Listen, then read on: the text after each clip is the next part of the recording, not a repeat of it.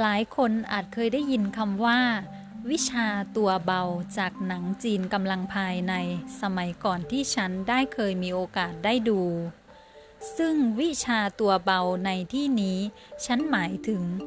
เมื่อเวลาที่ใจของเรามันหนัก ตัวของเราก็จะรู้สึกหนักไปด้วย เวลาที่ใจของเราเบาตัวของเราก็จะรู้สึกเบาไปด้วย บางคนบางท่านอาจจะเคยได้ยินว่า มีผู้ที่ฝึกสมาธินั่งสมาธิแล้วรู้สึกเหมือนตัวเองลอยได้ นั่นเป็นเพราะอะไรก็เพราะว่า การฝึกสมาธิทำให้ใจของเราเบา ปลอดโปร่ง โล่งสบาย เราไม่ต้องเก็บเอาความคิดต่างๆ ที่ทำให้รู้สึกไม่ดี เราไม่ต้องเก็บเอาความเครียด ความเสียใจ ความเศร้า ความผิดหวัง ความทุกข์ ความรู้สึกท้อแท้ สิ้นหวัง ความวิตกกังวล ความกลัวต่ออนาคต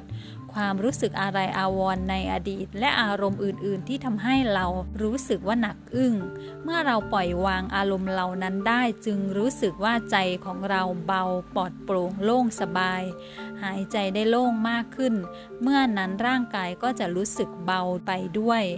ดังนั้นแล้ววิชาตัวเบาที่แท้จริงก็คือวิชาที่ทำให้จิตใจของเราเบา เมื่อจิตใจของเราเบาใจเบาตัวก็เบาไปด้วย